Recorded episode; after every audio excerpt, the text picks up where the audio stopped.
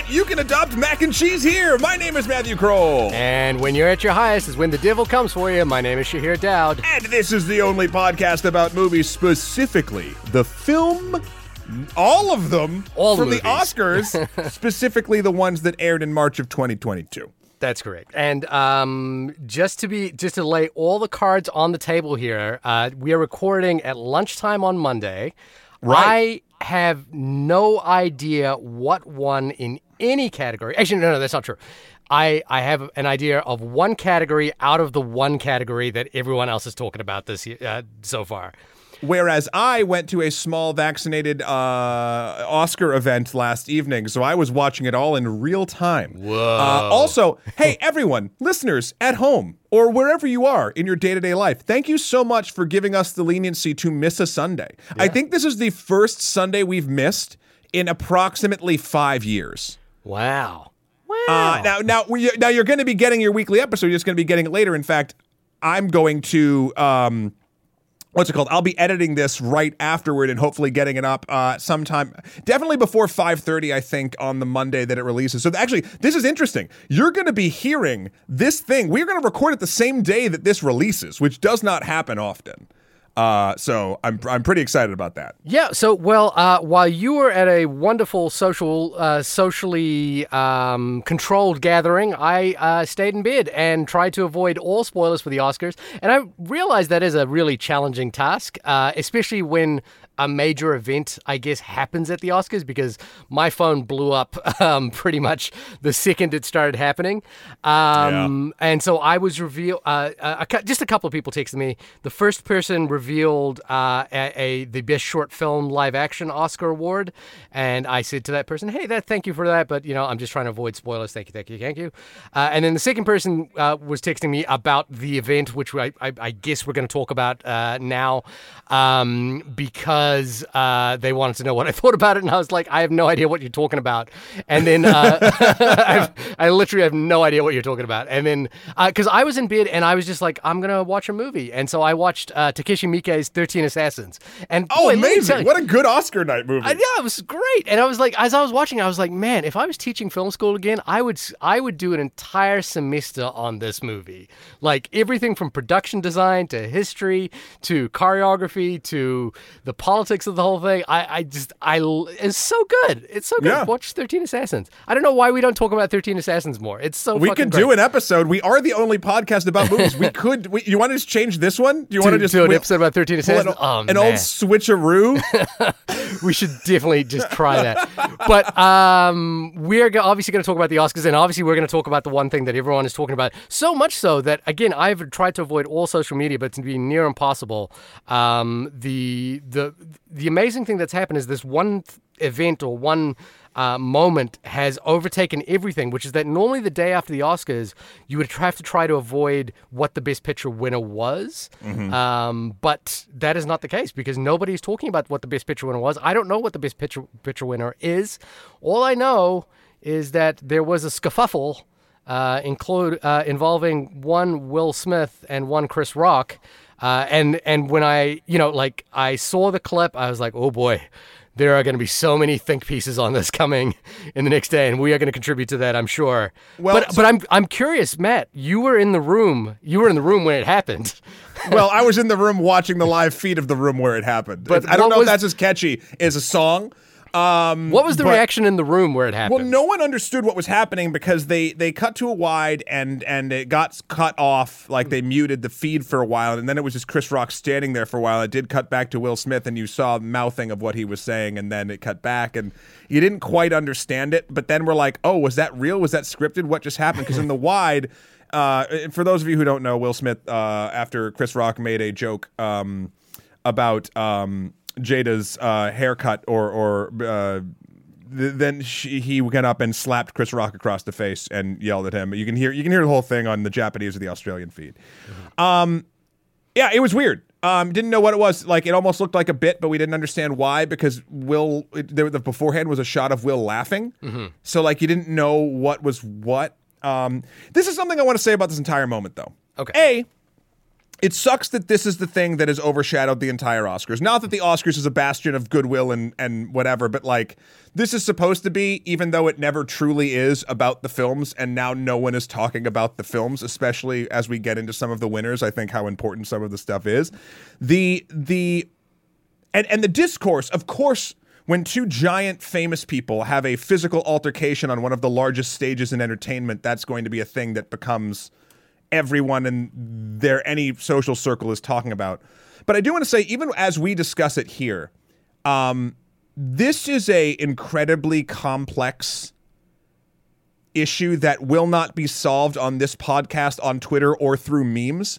Like, there is so much depending on, and it doesn't even matter what your proclivity is, like, is this right? Is this wrong? Are aspects of this correct? Or aspects of this incorrect? Can comedy do a thing? Is it all right for violence to happen? Like, all that. Like, then you add into systemic sexism and racism on top of the entirety of this conversation, and there is no someone is right, someone is wrong answer, despite any of us thinking that in our own personal belief structures. Like, it's complex and weird. Yeah. And we'll talk about it. But that's how I stand, Shahir. I don't know how you feel about this in particular, but like, especially like, and even throughout the entire thing, right? There's the moment of when Chris Rock got slapped, and then there's the aftermath of Will sitting in his seat, and then spoiler alert, going on to win the first role. The thing we'll be talking about is actor in a leading role for King Richard. Yeah, and then that speech, and.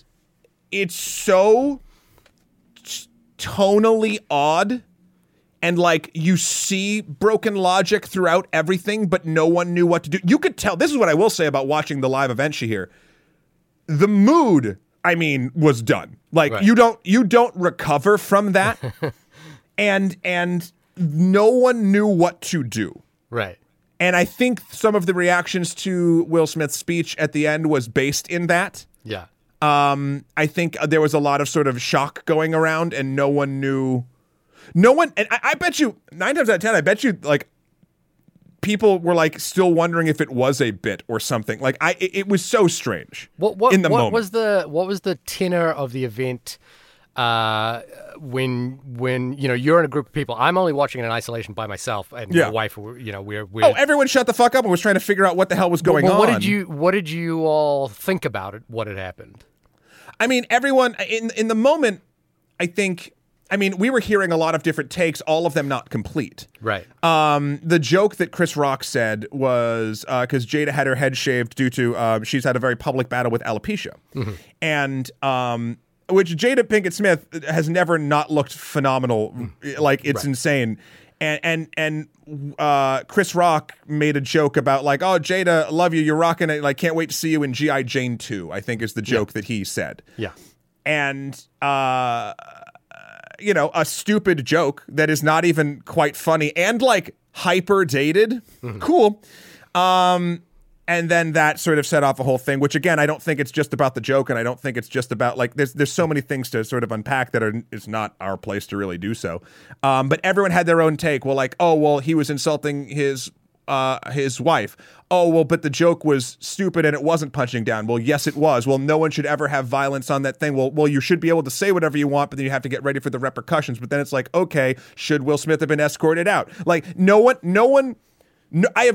because it's impossible to have a complete take unless you're sitting down to have like hours-long discussions. And the only people that are going to have the right answer here are as if Chris Rock, Jada Pinkett Smith, Will Smith, and the Oscar board sits down and talks about what happened together, and they can all figure it out. Like, we're not going to do that. Like, you know what I mean? A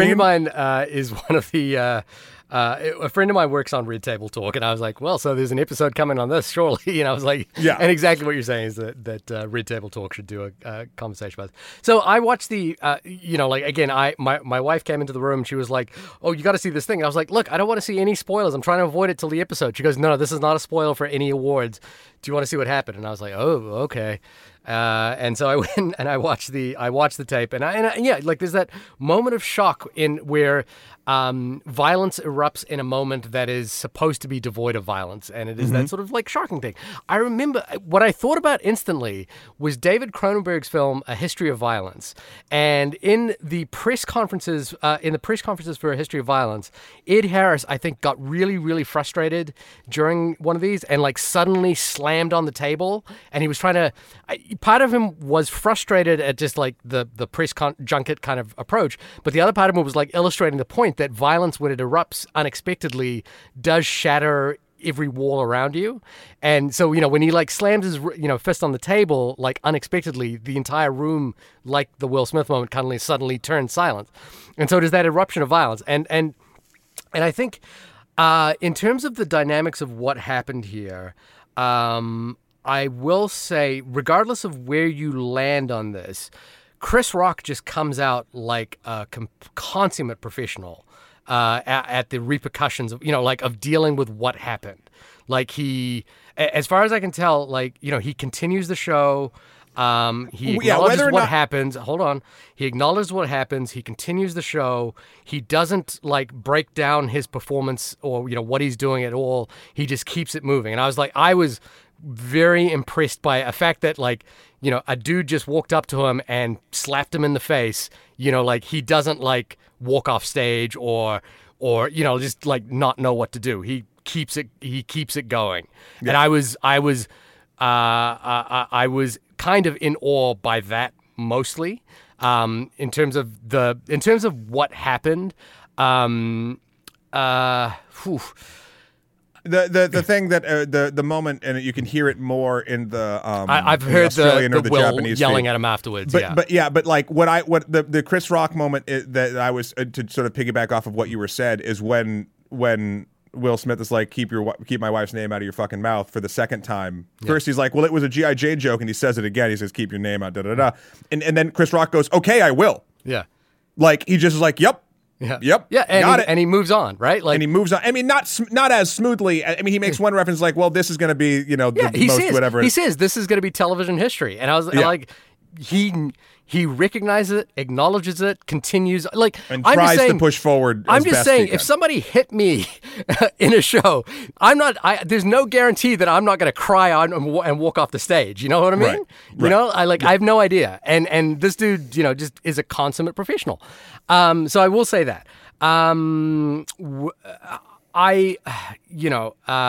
The joke. I mean, we have to break this down in sort of parameters, and as you say, there's no right answer to this. I was going to say, like, we can. I don't know if we have to. I don't know if we have to. I just think it's interesting because it's a moment, right? The joke.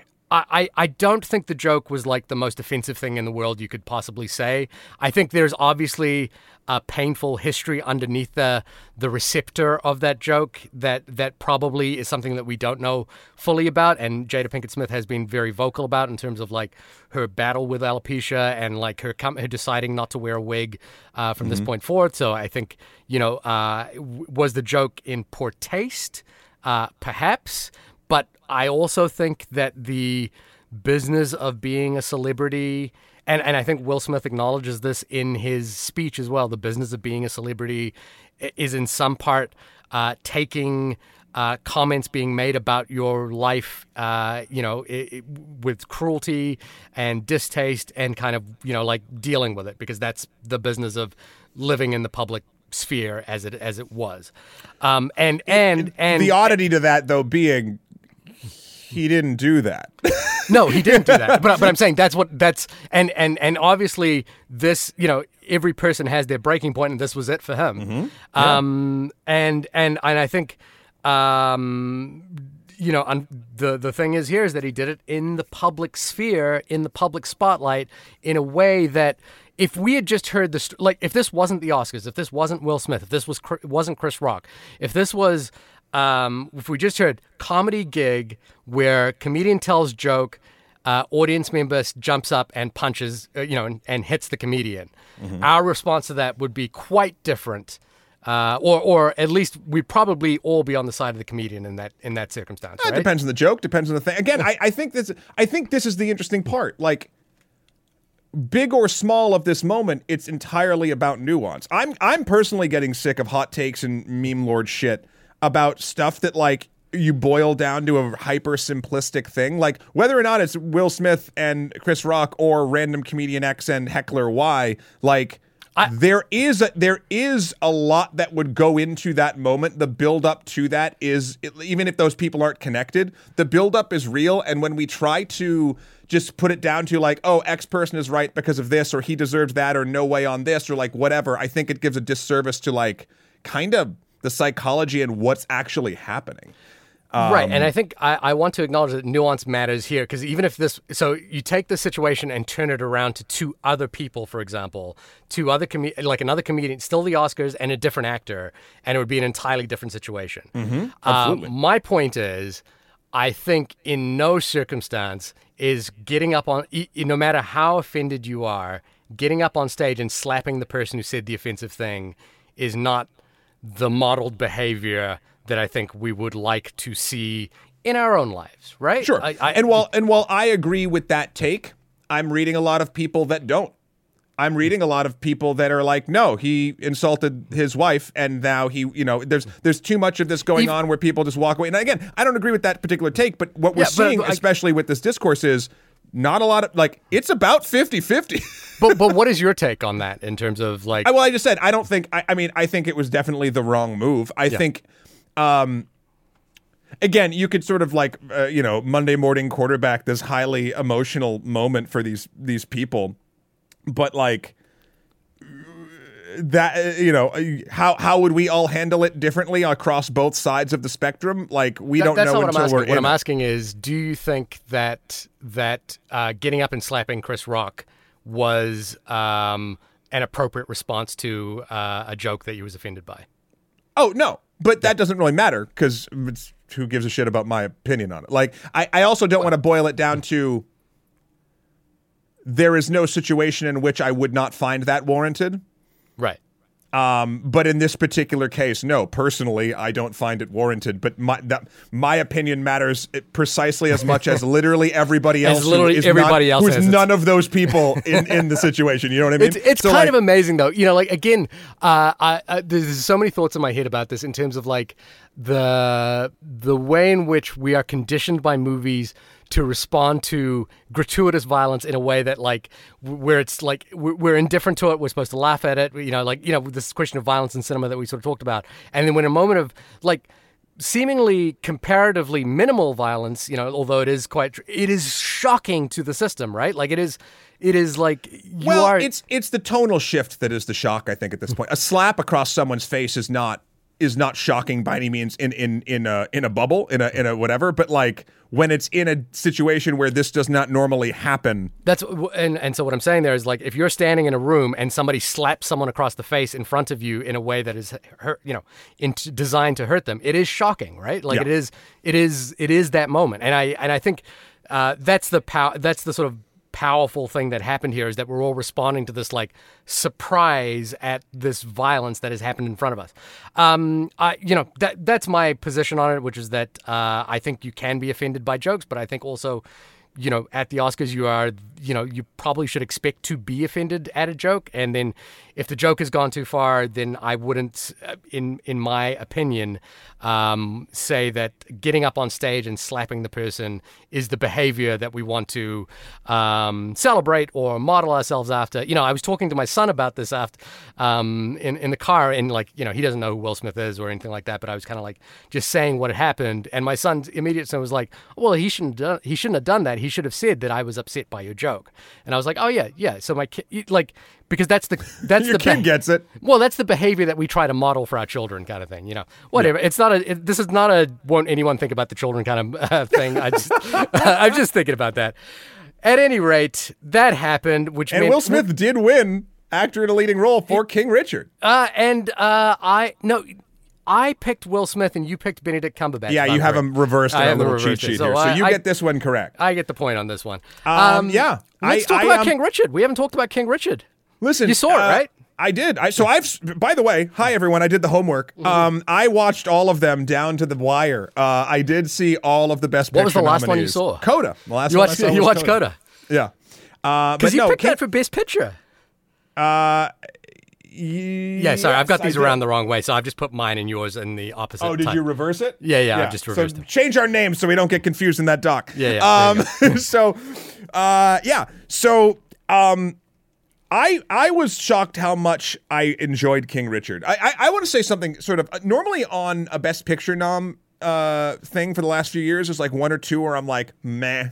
Like, yeah, whatever. Yeah. None of these. Like, I was on board with every one of these films in one way or the other. And granted, I liked some more than others. King Richard took a story that I wasn't entirely familiar with and contextualized it in a really interesting way. Mm-hmm. His performance is phenomenal in it. It does the bad mark on it, I would say, is not to do with any of the performances or the filmmaking itself, but just sort of I started looking into Richard Williams sort of history and like all that stuff sort of after the fact. And like with this is not this film's problem. This is making a film out of any person's real life. It will always become sort of opinion pieces on sort of one way or the other. And it will try to show one thing or the other. But at the end of the day, it is still, there are multiple takes of all of this stuff, but I do love that Venus and Serena were involved in this. I feel like it was a love letter to their father who helped them along their way. It is, it's a really, really, really, really great film. I do wish though, Joanne Ellis, is that her? Mm-hmm. Is that how you pronounce her name? She plays Brandy. She, for me, she was what made that movie. Like, Will Smith was good in it. There's no question. But Will Smith is good in almost anything Will Smith does. Right. She, every scene she was in, be it big or small, just outshined every other person in that movie. Like, she just fucking radiated skill in that film. And I do wish to be honest, after seeing all of the films, although I did not see... I just want to double check this. I did see all of the actress in supporting role stuff. I wish that she had won that. Right. But she didn't, Shahir. Spoiler alert. Okay. I don't know. What did you think about King Richard? My biggest takeaway from King Richard as I walked away from watching it was like, I am not equipped to raise a superstar. And I was like, that was like my biggest takeaway is I watched that movie with Shivali and we were like, we're not, we don't have the thing that it takes to raise a superstar, which is the discipline of the parents themselves to push their children in that direction. I think the best scene in this movie is a recreation of a scene that happened in, that was a fairly well televised scene, and that is the interview scene I think it's with 60 Minutes or something like that, but where Richard Williams... says to the interviewer, you gotta stop asking her that question because she's answered it with so much confidence, and you have to recognize that you're asking a young black girl, why she thinks she can be number one. And she's answered it so many times with so much confidence. And I think there's this portrait that's being painted of Richard Williams as being slightly unhinged and like unorthodox in his approach. And that moment is so well crystallized in the movie where everything before that moment suddenly makes sense, where he's basically saying, we have to pay extra special attention to these girls because the road that is paved for these girls is not one that has been paved for everybody. Yeah. And so I think that moment is really powerful. As a film unto itself, I think this is a very good entry in the Best Picture thing. It's not my pick for Best Picture, but it's a fine performance. It's the kind of performance that tends to win Academy Awards. He's doing... at first, it's difficult because his performance is so marked by doing the voice, doing the affectations that make it, but he's fully committed. And again, it's a movie star doing this role is what gets awards, and there's a reason for it. You go to see that performance, that person doing that performance, and I think it really works. That's my big takeaway from that. Is that I'm not a good parent. Shahir won, Matt 0 so far, at least on this. All right, so next up, we will the actor in a supporting role, which to be honest, Shahir, I will tell you the winner right now is who we both picked, Troy Kotsur. Nice, which was very, very nice. But can I describe to you the actual moment? And I do suggest anyone who's interested in this, who did not see this, go back and watch it. I have not seen this, obviously. So, the presenter of the award is obviously the person who won in the opposite gendered version. So supporting actress does supporting actor, etc. And so Youn Yuh-jung comes out and she says this amazing thing. I don't remember if it was during her speech last time or in a subsequent interview, but she's like, I need to apologize first. I gave people some guff about mispronouncing my name. Okay. And then she goes, and now I have to read these five men's names. And I am so, so sorry. And it was just a really nice thing. And she reads the names.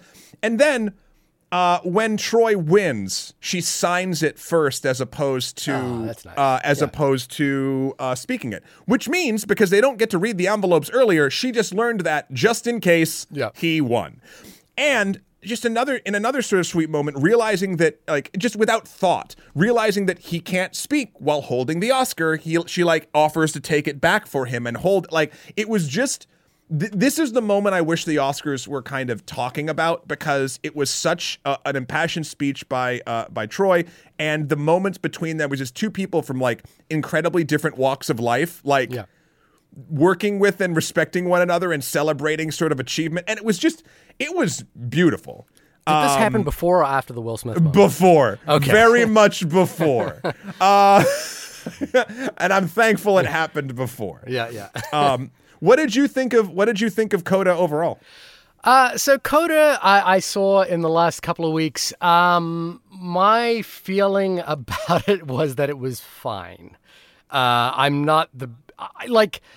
think it for what the movie is doing, it hits all the beats that it sets out to hit, and there are genuinely lovely moments within the film itself. I think there are genuinely really great moments within it entirely, but I'm not exactly convinced why this film is a Best Picture nominee. I think it's very good, but and this is no disrespect to anyone involved in making it. It's a crowning achievement to have a film like this out there. I just think as a film unto itself.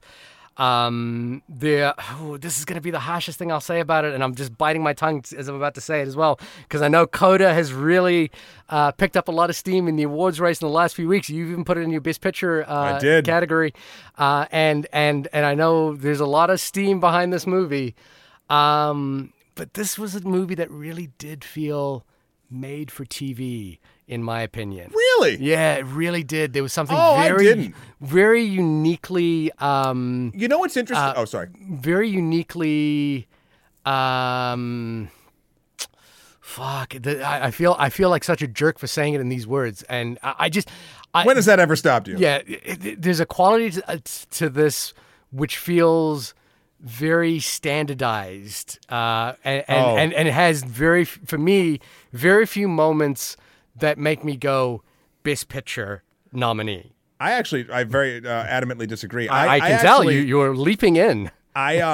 So I thought about you quite a bit actually during this movie, weirdly enough, because whenever there's a film that is shot in New Zealand, like Power of the Dog or whatever so and so, you always have sort of a visceral emotional tie to the landscape and sort of, whatever. Yeah. I grew up in New England. This takes place and is shot in Gloucester, Massachusetts. I've spent a decent amount of time in Gloucester. Yeah. And to me, I was every once in a while I get this sort of reminder where I'm this is what Shahir's talking about when feeling connected to a thing and a piece and whatever, based on the location. I will be the first to say that Power of the Dog is shot more beautifully than Coda.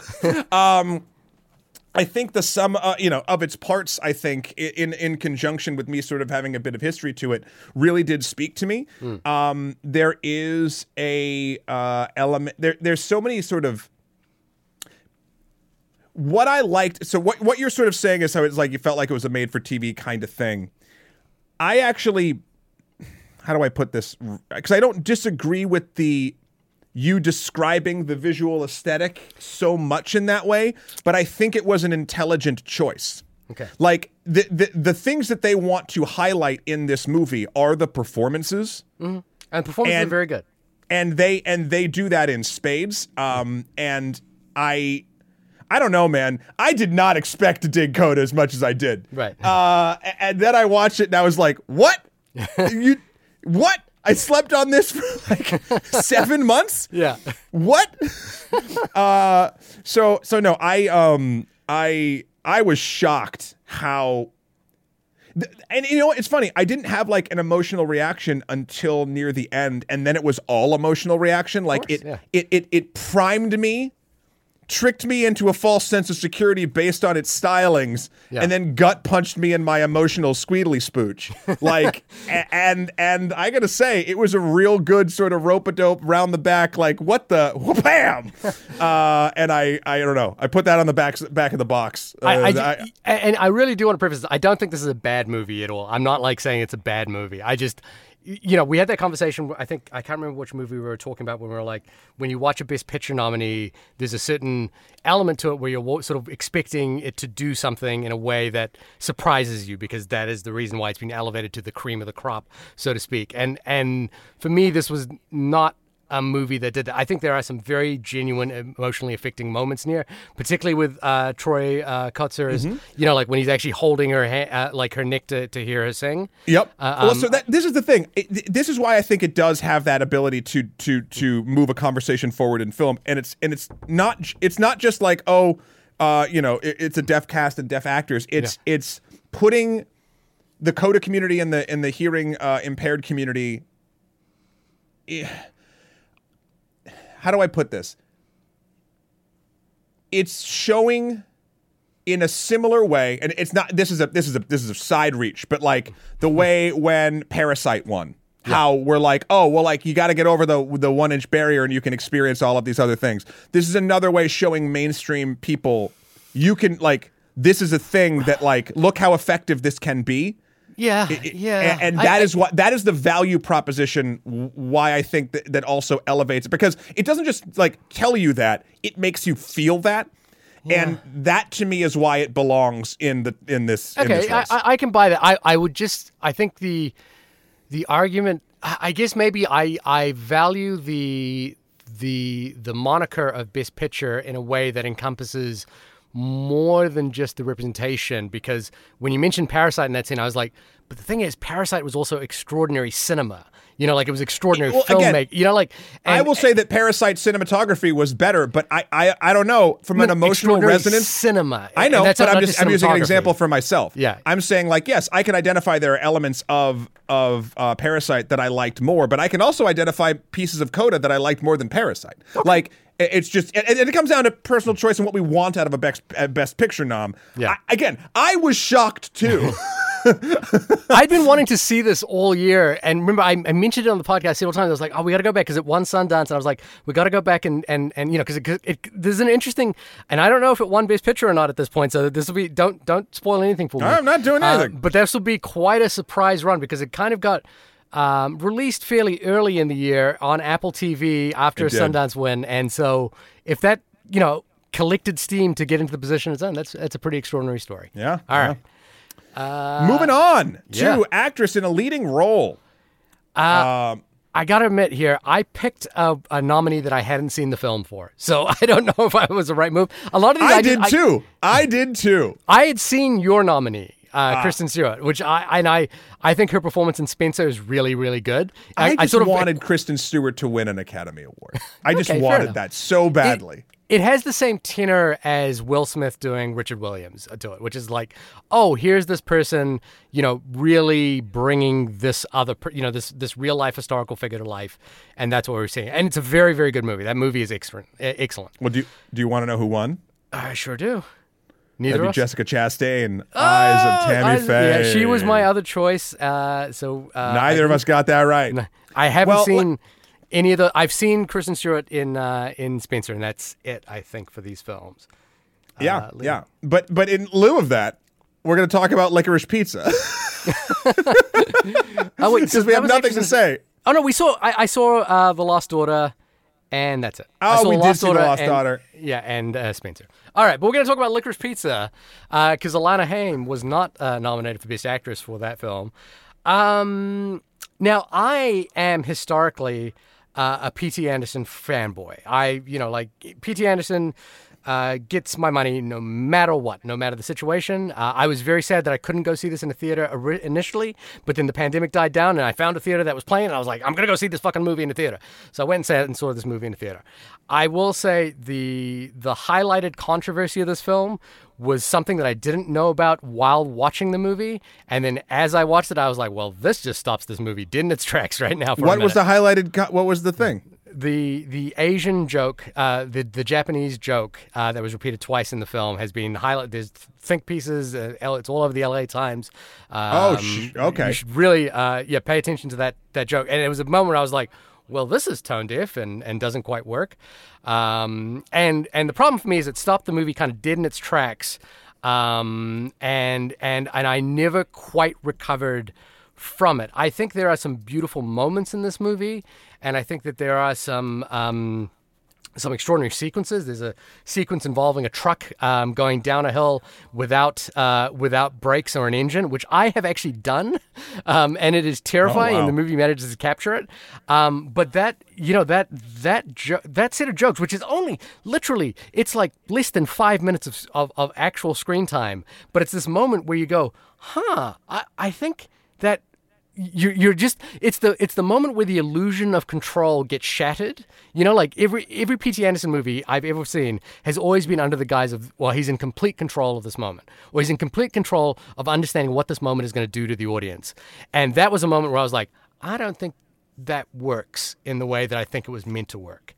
Mm. And it really stopped me dead in my tracks in that movie, and there was definitely when those moments happened, I was like, what the fuck is this? Exactly.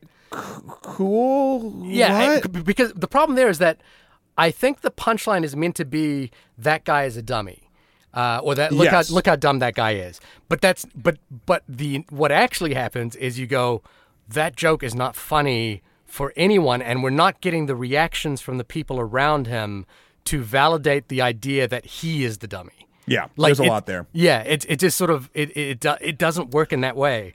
And so for me, I think in terms of Alana Haim and Cooper Hoffman's chemistry on screen, I think it's there, I guess. And I think the movie kind of meandered, is this sort of great hangout movie. There's a couple of hangout movies in this category or in this year, but this is one where I didn't quite connect with it, and I didn't totally either. Yeah. It was a fun watch, but at the same time, I haven't thought about it much after the fact. They were both good, but it was the same note throughout the entire thing and their adventures. Nothing kind of changed. The adventures got different and weird and kind of how is this? Okay, cool. They're selling waterbeds. Neat. But I don't know. It felt, nothing felt tethered. It all was in a weird, it wanted you to know it was in the 70s. So it was supposed to be tethered, but then it also just wasn't. And I don't know. It was fine, but I don't think I'd really terribly watch it again. It's not the first P.T. Anderson movie I haven't connected with, but one where I didn't feel compelled to rewatch it. Interesting one. All right, well, actress in a supporting role. Yep, would go to Ariana DeBose. Woo-hoo! Yep, I kind of felt there was. I tried doing a little bit of Oscar math to why I said Judi Dench. Honestly, DeBose's performance is, in my opinion, the best supporting actress. Mm-hmm. I chose Judi Dench because Judi Dench is a national treasure, and I don't know how many more years Judi Dench will be able to do stuff. So I was. You're doing the Oscar math. That's fine. I was doing the Oscar math, and I bet wrong. Yeah. I actually did the same Oscar math, which is, but I also did believe in the vote.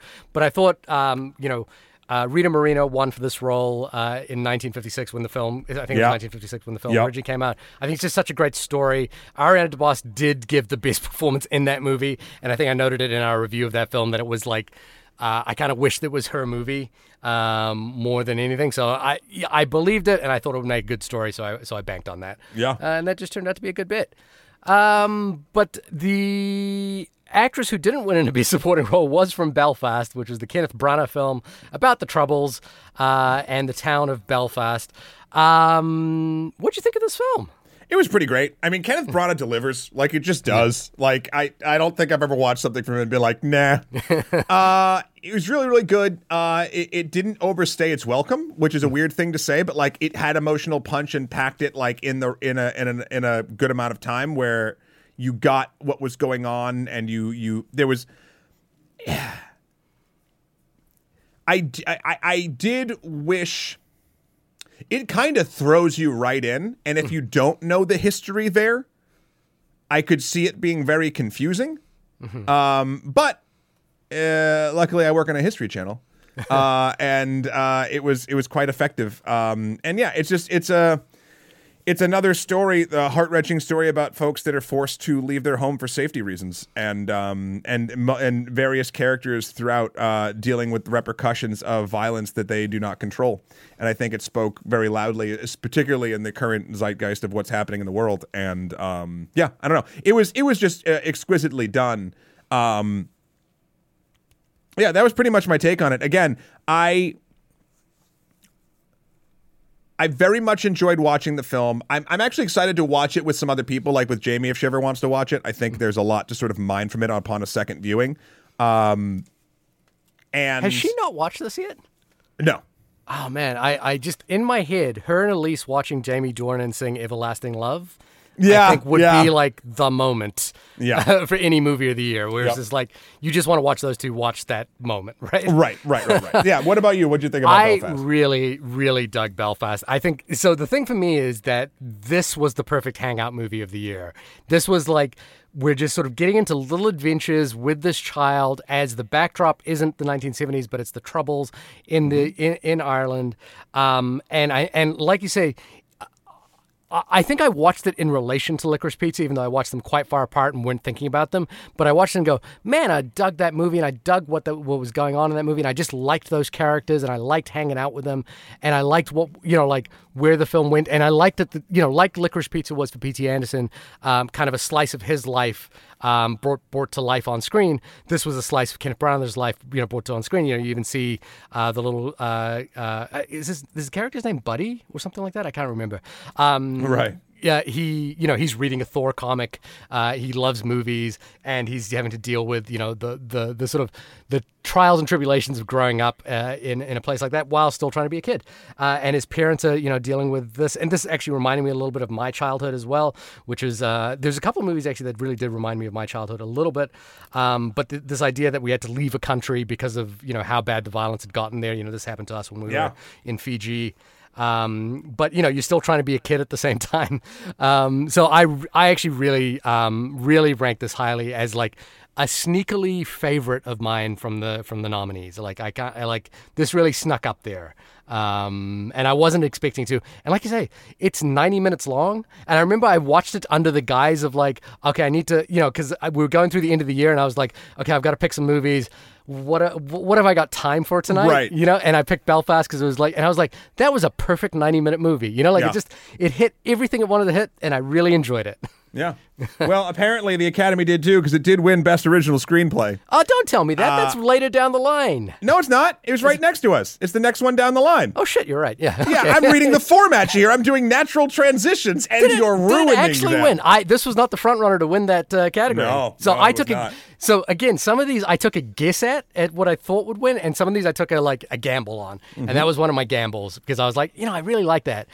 And I thought Don't Look Up would win. I think the math was on Don't Look Up, right? Yeah.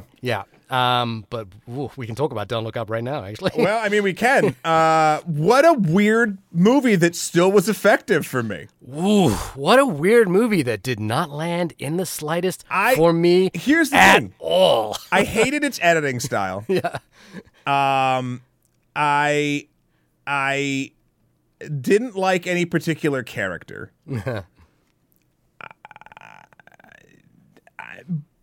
And it wasn't shot in a way that hyper interested me, mm-hmm. but I I don't know. I really like the film Seeking a Friend at the End of the World. Yeah, and that's a better movie than this, right? It is. But like, I don't know. There was something about it, and the message at the very end, sort of, with everyone sort of eating dinner. I don't know. Can I ask you a question here? Oh, yeah. No, sorry. Go ahead. You finish your thought. And then... I was just going to say, like, it felt like a mix of obnoxious satire of the last 6 years that from people that don't fully understand why things are grotesque, mixed with actual human emotion in the state where you are incredibly fucked and you have no repercussion to get unfucked. And it was such an, I won't even call it a tightrope walking act. I think it fell off the tightrope, but the tightrope didn't snap. And if you were fast enough or wanted to, you could grab it and still have an emotional connection. And I think I did. But that could just be because I like these kind of stories and these explorations and like how humans would react. But it's a weird film. It's a film that like I enjoyed, but I wouldn't call good. Yeah. I mean, I think, you know, like when you look at Leonardo DiCaprio's speech at the end, when he kind of like he blows up in the network news thing, I go, okay, I think what this was trying to get at was to be Network, you know, the movie Network, the Sidney Lumet, Patty Chayefsky film. But it was like, it didn't have anything compelling to say about the state of affairs that was new, novel, or interesting to watch, in my opinion. And I recall, like, wasn't there like a South Park bit when George Clooney wins an Oscar and says something, and like it creates a fog of smug that envelops the world. Yeah. And I was like, man, thanks. This was that movie for me. I like everyone involved. I kind of like the swing at what this was supposed to be. The message is obviously 100% accurate, you know, like in terms of, particularly if you look back at the Bush era, the Trump era, and when this was probably written. Well, here's the thing. This is what I've learned working on the internet in the past 4 years. Yeah. Your message can be entirely correct and really well thought out, but if how you deliver it is off, which we've missed a couple times on EC, there's no question. Yeah. Then no one gives a shit. Yeah. Like, and in this particular thing, I think there's a lesson on like how to get a point across. I don't think Don't Look Up is effective in that way. Right. So yeah, this one. Well, I'm kind of glad that. I mean, not, you know, like obviously everyone works very hard on every film, and you know. Everyone wants to succeed. I just, you know, I think Belfast kind of was the more enjoyable film. Yeah. Best adapted screenplay. Well, that would be Coda. Coda. Neither of us got this. No, neither of us got this. Coda won this, and yeah, I mean, so this is an adaptation of a French film that came out many years ago, which I haven't seen. I've heard is not as strong a particular film, so I'm sort of curious about that. But my pick was Drive My Car, and your pick was Dune. And when I read your pick of Dune, I was like, yeah, I could see Dune winning that because it's such a hard adaptation. That's the thing. I'm not saying that the script to Dune is like the best script of the year. I'm saying the process of adapting Dune into a movie is by far the heaviest lift. Now, again... I don't know if that translates into what the Academy is thinking, but having read Dune multiple times, including glossaries and things, I still stand by that. And I kind of did the same math here, which is that Drive My Car was one where the adaptation of the short story into a feature and changing it around and expanding it for greater emotional depths, I was quite impressed by. So I kind of took it as a Drive My Car winning this one, which was not the case. That's fine. It's fine. We've talked about Drive My Car on this podcast as an entire episode. You can go back and listen to that episode, but I love this film. I think there's just, you know, in the way that Don't Look Up didn't have emotional depth or emotional novelty for me, Drive My Car felt that it was entirely lived in, that it felt like there was a weight to everything that was being discussed there in terms of how we deal and navigate grief, that I think, you know, was quite, you know, rare to see on screen, to be honest with you. Sure. So, yeah, I Drive My Car a lot. Well, now we're moving into Best Director territory. All right. And I know this one was loaded for you, particularly, Shahir, due to you having insulted one of the nominees. I hope one day I can insult every nominee. Well, I mean, well, now you can say that you've insulted a Academy Award winner, because Jane Campion did in fact win Best Director for Power of the Dog. There you go, boom shakalaka. I know I had chosen Spielberg again, and that's simply because Power of the Dog didn't entirely speak to me, even though I could see the writing on the wall how exquisitely it was crafted. Right, and you can go back and listen to our episode on that about that. But like, I'm very happy to see Jane Campion win, and her speech was very nice, and she didn't do anything like she did in the last award, and so that was really good. Yeah. Though I believe this was after the Will Smith moment, so everyone was. Did everyone just shut the fuck up when they got up there? I mean, kind of. I mean, here's the other thing: we haven't talked about this at all. They did really shaft the technical awards considerably. They had them during the commercials, and they showed them a little bit, some of them, and that's just annoying as hell. Like, we don't need more skits of Amy Schumer being Spider-Man, or I don't know. Side note. Amy Schumer, Wanda Sykes, and oh my gosh, who was the third host? It was, I will Google it. Regina Hall, of course. Okay.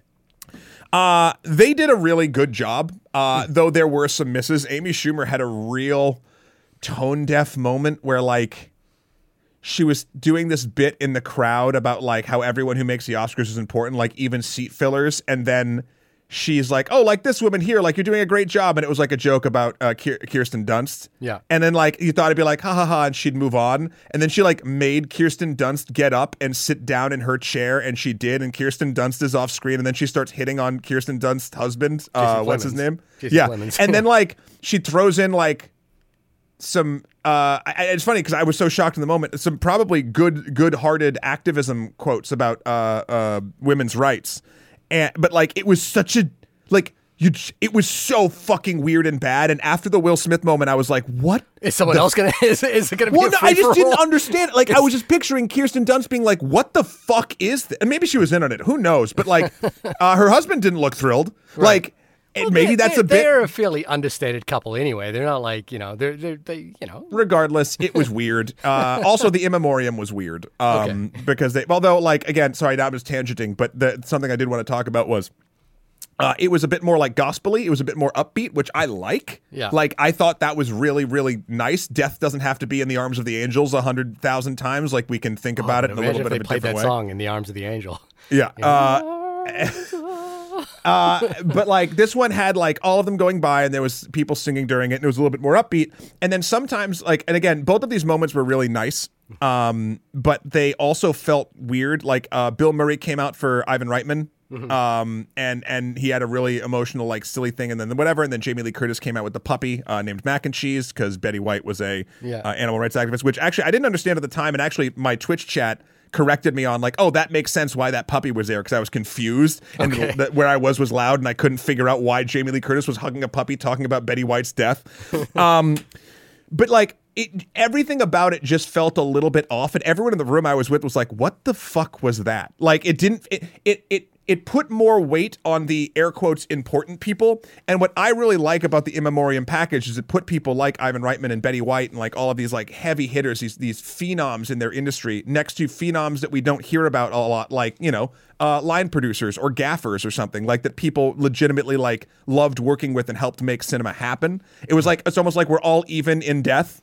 And this was not that. More people got top billing. Yeah. It was weird. Anyway, sorry. Soapbox for a second. You did tangent away from Steven Spielberg there quite far. Hey, Steven Spielberg sure did not win that Best Director award. Jane Campion nailed it. My calculation there is that historic win for Jane Campion to be, I think, the second only ever director to be nominated for Best Director, female director to be nominated for Best Director, and Steven Spielberg's won it a few times already, so that was my calculation there. I also did think Power of the Dog was beautifully directed, so Steven Spielberg can cry into his 3 other Academy Awards. Yeah, exactly. All right. Best visual effects? Best visual FX. Of course it's Dune. We both picked Dune. Yeah, we kind of both went with Dune here. Yeah, I mean, what's left to be said about Dune? We have an episode on that as well.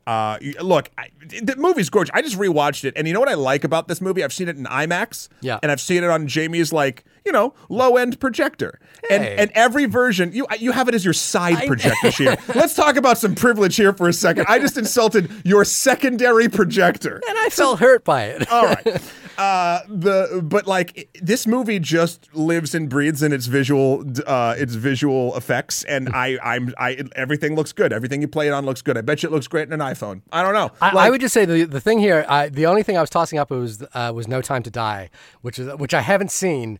But I was looking at the other nominees. I was going Free Guy, Shang-Chi, and Spider-Man: No Way Home were all movies that I think the visual effects are the selling point, right? And Dune, the visual effects surprise you. Mm-hmm. Which I think is kind of part of the magic of great visual effects, which is that you don't often realize that they're happening. So that was my calculation there. Dune's great. I think it's my issue with it is, as I've kind of said, is I feel like it's half the movie. Yeah, it's part one, and not in the way that like Lord of the Rings is only one chapter. You know, it didn't feel like a complete chapter to me. But you know, it's gorgeously made. Well, speaking of Dune. Best film editing goes to Joe Walker of Dune as well. Oh, snap. I picked Power of the Dog, and you picked Dune, and you were victorious. I got to say, so Power of the Dog, again, I feel like Power of the Dog's effectiveness for me personally was in its cinematography and its direction, not necessarily its editing. Mm-hmm. Whereas Dune did the thing in editing that I really, really enjoy, which is while I'm watching it, I don't realize that the editing is flashy. But if you go back and study it, you realize how fucking flashy the editing is. Like, there's just so much craft showing, like, moving emotional pieces around a board in shot-to-shot elements and scenes. The one where Paul's with the Bene Gesserit mother. Yeah. Holy shit. Like, it's just masterful, the frames that they show and the frames they choose not to. Power of the Dog kind of did that work because the thing for me that really worked was that the cumulative effect of the storytelling in the Power of the Dog was such that most people didn't realize that they were watching a crime thriller until the very end of that movie, and I thought that was kind of a masterful stroke in the editing for that movie. But, you know, I get it. Dune's a big, big fucking movie. It's a real big movie. It's also the movie with the best editing. It's also the movie with the best editing. But you know what movie didn't win Best Editing? Wait, no, we haven't talked about West Side Story briefly. That's what I was going to say. West Side Story didn't win Best Editing. Let me do these transitions here. No, I am working on your format. Shut up! I am working on your format that you so graciously provided, and you keep trying to make me not. Because I feel like you're about to jump over it. But you know what? I'll let you take the reins. I won't backseat drive this thing anymore. I'll let you drive my car. West Side Story. Again, we did a podcast on that. Yeah. West Side Story, how do I put this? How do you put this? I guess I voted a lot of West Side Story in my picks, and not many of them hit. I don't think anyone I picked did. Okay. It's funny. Patrick Willems and I have talked a little bit about West Side Story, and he's been very public about loving West Side Story. I think it's in his top. Very top of his top 50 list he just released. Okay. And I really liked it. I actually think about it quite a bit, but I don't... Outside of DeBose's performance and some of the set pieces, I don't, like... I understand it's masterfully made, but I'm just sort of like, cool, this is great, neat. Let's move on. My thing with West Side Story, again, is like I'm a sucker for Spielberg, you know, like on all cylinders, and this is Spielberg on all cylinders. My issue here with West Side Story has to do with the fact that I felt that the original West Side Story was a product of 1956 or, you know, of its time, and it doesn't feel like West Side Story 2021 is a product of this time. It feels like it's still a product of that time, and it is lingering in nostalgia that exists from that period. And so my question about West Side Story becomes the why of West Side Story. Like, what about West Side Story requires the update right now? Or you know, the compelling nowness that makes the story... contemporary. I think the compelling nowness is Steven Spielberg wanted to do it. Yeah, but that's not like that's not the reason. But if you're that's not the reason to watch it. You know what I mean? If you're a fan of Steven Spielberg, isn't it? I'm a fan of whatever Steven Spielberg wants to make. I just rewatched Tintin the other day, and I was like, oh my fucking God, that movie rules. Sure. But yeah, West Side Story, I couldn't find the nowness of it all. All right. But yeah. Well. Moving on to the best sound category, which, side note, my friend, did they just combine sound editing and sound mixing? Sound mixing and sound design. What horseshit. Because those are two... Those are two different vocations. That sucks. And I get it, because it's not as sexy and it's not as simple and people get confused about what it is. I don't know. Maybe have your presenters say something that kind of explains it quite quickly, as opposed to like doing another jokes to get people slapped in the face. I have no idea. I just think like let's actually celebrate vocations as vocations are due. These are two different jobs. And now I don't know what we're voting for. Yeah, I can see that. I think the problem that I've always had is that it's hard for me to discern as a viewer what defines good sound mixing, for example, versus what defines good sound design. You know, like the average sound editing. Like the mixing to me is the how the sum of the parts come together, and the editing for me is where the parts are placed. So it would be the equivalent of production design and editing. But they're within the same world. Look, Shahir, you just fucking explained it in a sentence. So, right. It's not hard. I don't know. Anyway. I get it. And, we were both wrong. Previous Steve Gallagher probably disagreed with me as well. But I voted for No Time to Die, a movie I have not seen. and I voted for West Side Story, a movie I did see. And Dune did take that as well. Yeah, Dune got that. All right, that's fair. Look, good on Dune. Good on Dune. And then the only film that we haven't mentioned, even though we did a podcast on it, these sort of somewhat tangentially hit, but is Nightmare Alley. Nightmare Alley is the last Best Picture thing we haven't talked about. We've already had done a podcast on that episode. Movie. It's a perfect movie. It is. It's honestly, it's a perfect movie. And I've had a couple of emails come through this week asking questions about that movie that I responded to. And the more I respond to those questions, the more I'm like, yeah, this movie's great. It's really fucking good. The thing for me is that to me, it's a better movie than the movie that Guillermo del Toro won Best Picture for, The Shape of Water. Sure. So that's sort of the thing, but it's in a year where I think there are other movies that are more interesting. But it's great. I love it, and I will watch it again. And I really do want to see the black and white version that Guillermo del Toro has really worked hard on. So I'm very curious about that one. But we've just got a few awards to wrap up now. That's true. Best cinematography. All right. I voted for West Side Story. I voted for Dune. And guess what, motherfucker? The spice must flow. Dune. Rick Fraser won. Yep. That movie is just a visual feast. Yeah, it's enormous. It's an enormous movie. Yeah. I thought Giannis Kaminsky could maybe pull that out with West Side Story, but I was wrong there. I want to do Best Foreign Film before we do Best Picture. Okay. Because, again, I tried to watch a couple of these this week. I watched Flea and Hand of God and Drive, and we've obviously seen Drive My Car. The one I haven't seen is Worst Person in the World, because I'm really trying to, allocate some time for that one, because I know everyone really rates that movie very highly. Mm-hmm. Hand of God is really phenomenal as well, by the way. But Best Foreign Film went to... Well, you did Worst Person. I did Drive My Car, and Billy Ocean got it right. Get out of my dreams. Get into Drive My Car. There you go. It went to that. Yeah. It did it. It did the work. Which kind of makes me go. Then it. Well, did Parasite win Best Foreign Film and Best? I don't remember. I think it did. Probably. I felt like it did. Hey, Google it for yourself at home. This is the interactive portion of the podcast. Here we go. Drums, please, for the Best Picture winner. So Shahir chose Power of the Dog, and I chose Coda. What one? Because I actually don't know this. This is great. I love being the one to reveal this to you. The winner of Best Picture for the 94th Oscars is... Coda!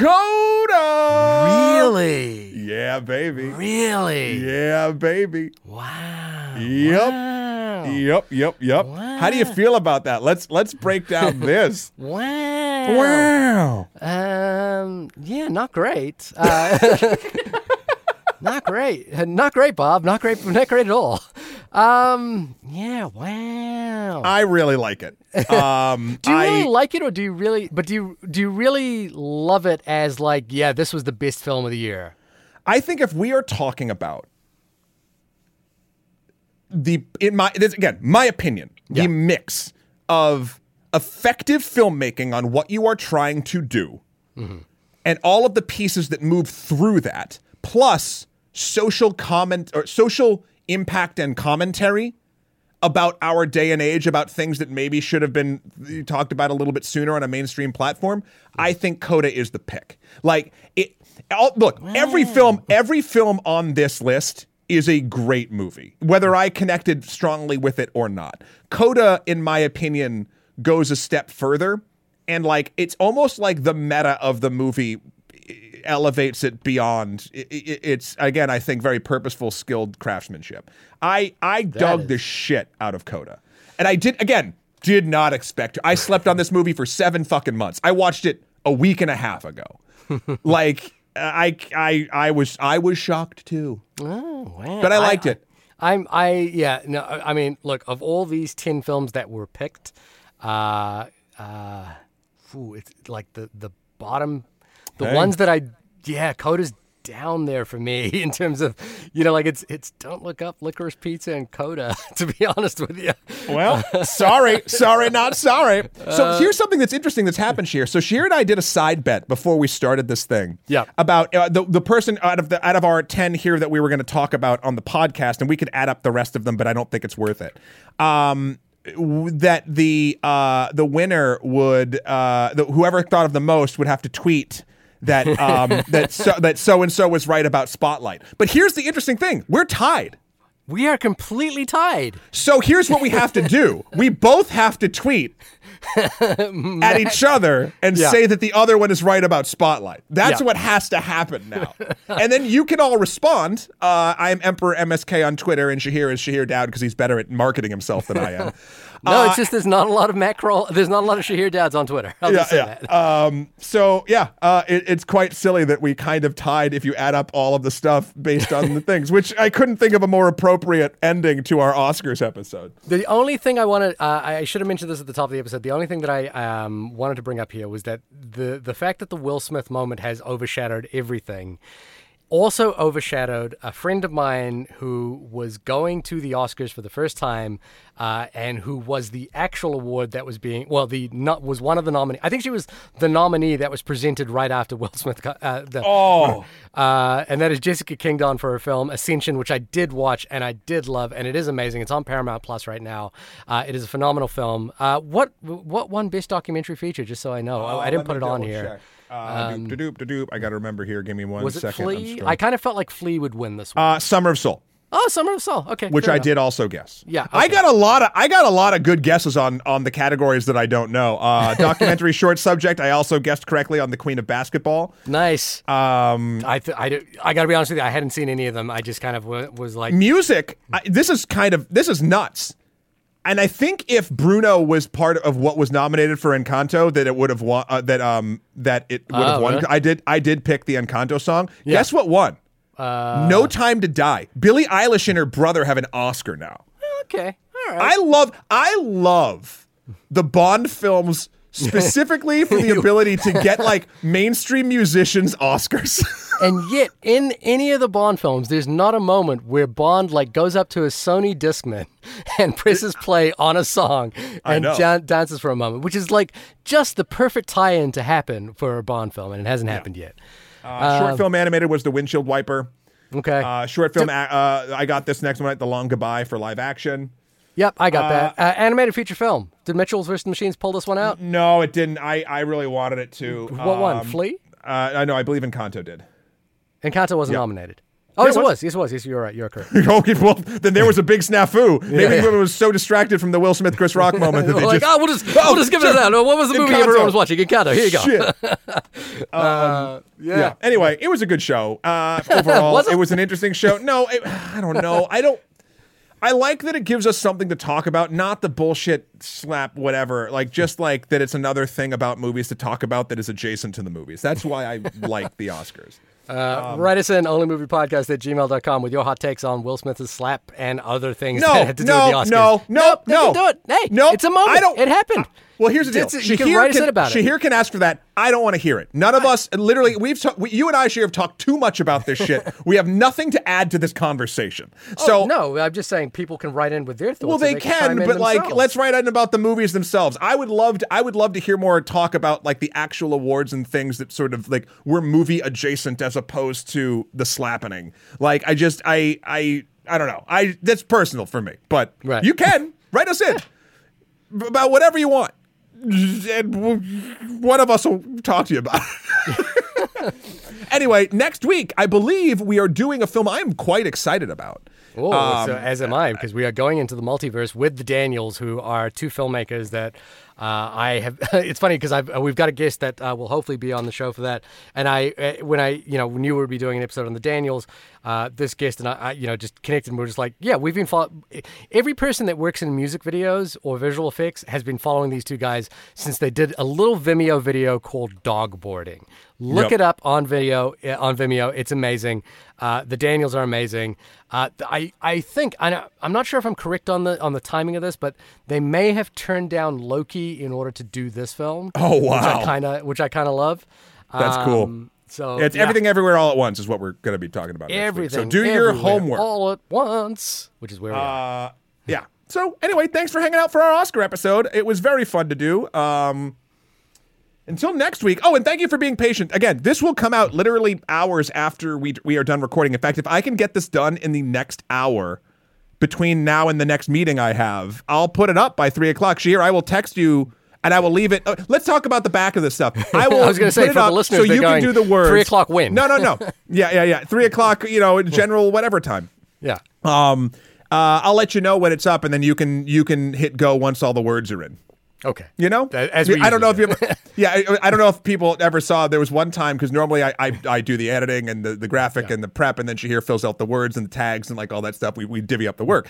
And one time we just forgot somewhere, and it did go up with just like ... Shahir words. Yeah, that was me. And no, I actually remember the situation that happened was that there was 2 episodes that you had loaded, and I had written the words for one, but one of them was scheduled to go anyway without us realizing it, and so it just went up. And I was like, whoops, sorry.